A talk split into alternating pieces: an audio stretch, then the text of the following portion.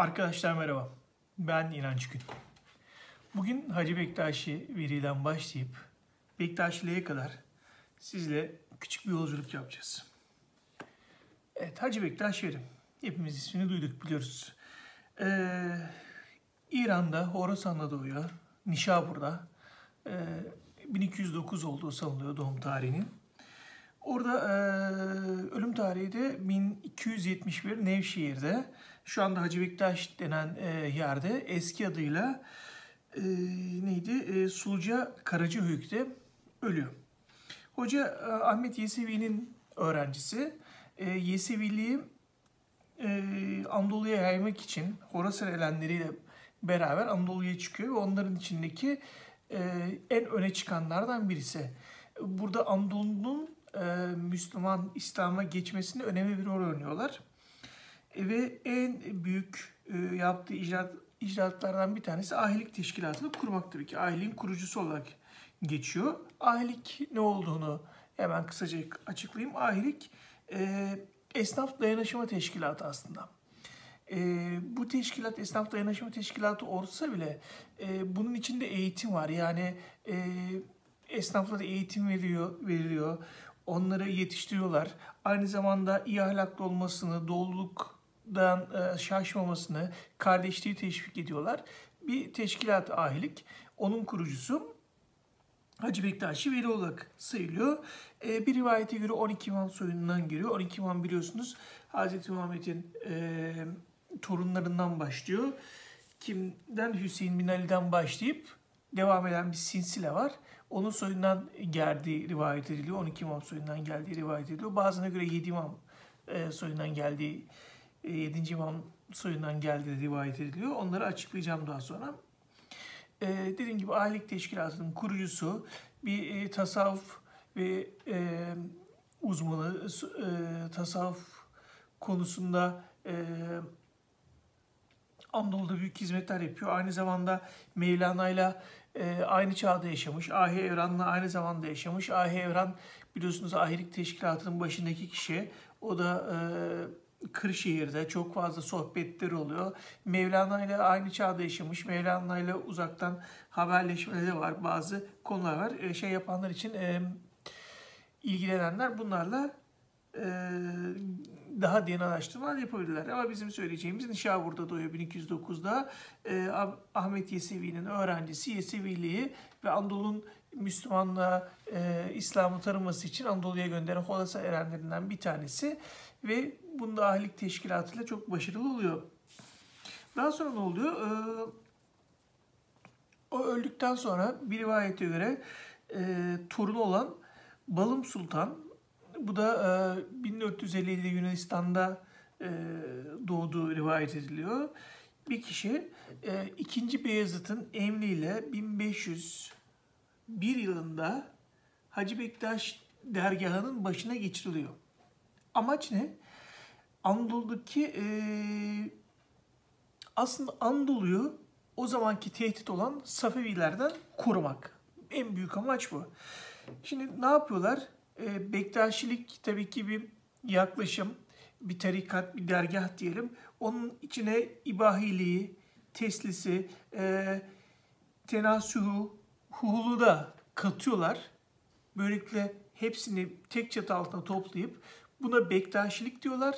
Ve bunun başına da daha önce e, Yunanistan'daki Bektaşi dergahının başındaki Balım Sultanı 1551'de 2. Beyazıt alıp bunun başına geçiriyor ve Bektaşiliği bir kurumsal yapı haline getiriyor. Bektaşilik bundan sonra Anadolu'daki hemen hemen bütün tarikatları çatısı altında topluyor. Tabii ki şimdi tarikatları bir taraf Ehli Sünnet, bir taraf Alevi vesaire diye ayırmayacağım ama bu söylediğim genelde e, Alevi tarikatlar çünkü şu şekilde Bektaşilikte e, Ali ve Ehli Beyt sevgisi var. Bundan dolayı aslında ikisinde buna da biraz Anadolu Alevi'de e, diyebiliriz. Şimdi 12 imam inancından bahsettik. 12 imam inancı şu şekilde. Hmm, Hz. Muhammed'in torunundan yani Hüseyin bin Ali'den gelen bir soy var. Bu 12 imam soyu. bu soy 7. imamdan sonra bir kırılmaya uğruyor. Yani iki farklı imam seçiliyor. İşte 8. imamın farklı bir taraftan giden bir soy var. Diğer tarafta farklı giden bir soy var. Ee, daha sonra 12. imam, 11. imamın oğlu hmm, ilk başta gizleniyor. Aslında 12. imam. Buna işte küçük gizleniş deniliyor. Daha sonra e, o başka çevresindeki insanlar da öldükten sonra komple bir gizliye e, bürünüyor. Ve 12 imam inancına göre e, bu 12. imam Hz. Muhammed'in söylediği Mehdi. Zamanı geldiği zaman Muhammed Mehdi olarak geçiyor. Zamanı geldiği zaman ortaya çıkacak. Yani insanlara tekrar doğru yolu gösterecek. Yani şu anda 12. imam kayıp. Saklandı ve daha sonra ortadan kayboldu. Ne zaman çıkacak? İşte gerektiği zaman ortaya çıkacak. 12. imam, 12 e, imam inancı bu şekilde.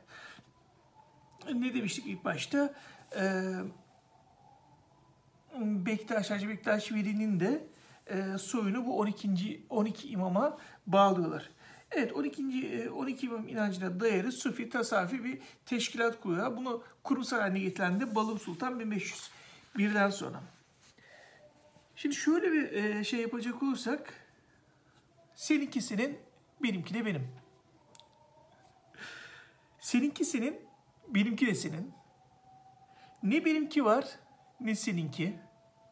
Ne sen varsın, ne ben varım. Her şey odur. Evet. Arkadaşlar bu Bektaşilikte ki bir yaklaşım. Yani Bektaşilikte dört kapı ve kırk makam var. Bektaşilikte ya da bunu Alevilikte de diyebiliriz ama e, şimdi Aleviler ve Bektaşlı aslında biraz birbirlerini farklı tutuyor. Alevi olunmaz, Alevi doğulur şeklinde bir yaklaşım da var. E, en azından bir Alevi dedesinden ben o şekilde duydum. Ama hani bu o, şeye yaklaşmak istiyorsanız, Alevi düşüncesine yaklaşmak istiyorsanız Bektaşi e, dergahına girin e, şeklinde bir yaklaşımı da var. Bu Bektaşilik diyelim. Bektaşilikte dört kapı 40 makam var arkadaşlar. Bu söylediklerim şeriat, tarikat, marifet ve hakikat kapısı. Şeriat, şekil ile ilgili uygulamalar üstünde. Bu diyor ki seninki senin, benimki de benim. Tarikat, tasavvufi düşünceye alışma ve tekrarlama. Bunda ehil olanlar yani şeriat kapısını geçip hakikate gelenler ne oluyor? Seninki senin, benimki de senin yaklaşımına giriyor. Marifet kapısı Allah'ı tanımak.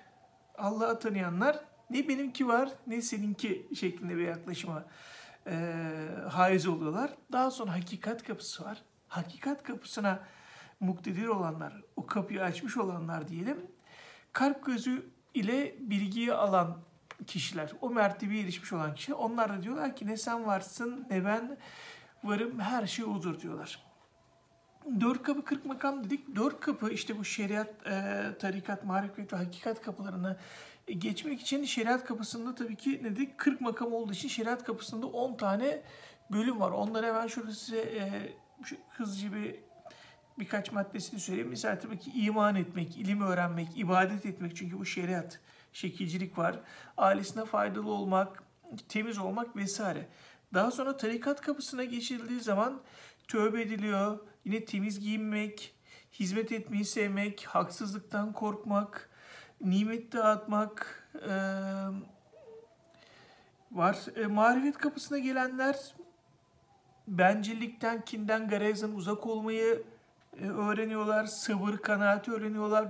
Cömertliği, irmi, hoşgörü öğreniyorlar. En son hakikat kapısına gelenler de alçak gönüllü olmayı, kimsenin ayıbını görmemeyi öğreniyorlar. Ee, tüm insanları bir görmeyi, manayı bilmeyi öğreniyorlar. Tanrısal sırrı öğreniyorlar. Ee, ya da tanrısal varlığa ulaşmak, vahdeti vücudu e, kavramını içselleştiriyorlar. Bunlar da e, bu Bektaşilik'teki dört tane kapı. Tabi bu Sufizm'de de var. Aynı şekilde şeriat, tarikat, marifet ve hakikat diye. Onlardaki bu içini doldurması madde madde değil ama çeşitli özellikleri kap, e, elde etmeniz gerekiyor onlar için de. E, bu aslında bütün e, böyle batini, ezoterik e, örgütlerin hepsinde var. Hani e, şöyle çok şey yapmayacağım. Hmm, uzun uzun hepsine gitmeyeceğim ama hani e, herkesin bildiği masonluk diyelim. Masonlukta da ne vardır? E, işte herkesin bildiği e, çırak, kalfa, usta. Bu aslında İskoç Riti, Riti 33 Rit diyelim.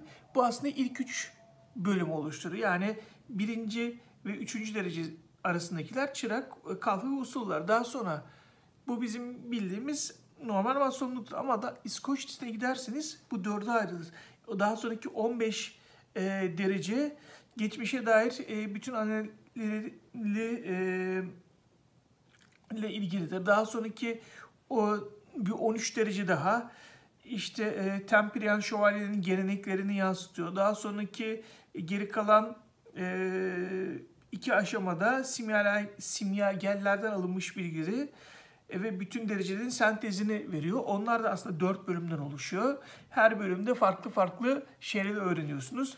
Bunda da işte birincisi 3, ikincisi 15, ikincisi e, 13, son dördüncü seviyede e, iki dereceden oluşuyor diyebiliriz. Yani bütün e, ezoterik örgütlerde ya da e, batini örgütlerde böyle bir yapılanma var. Evet nereden geldik? Ta Hacı Bektaş Veli'nin doğduğu Nişabur'dan geldik. Hacı Bektaş Veli Nişabur'da doğuyor. Nevşehir'de ölüyor. Şu anda Hacı Bektaş e, kasabasında kabri var. Hemen yanında da Balım Sultan'ın kabri var. Balım Sultan da Bektaşiliği e, kurumsal bir yapı altına toplayan kişiydi.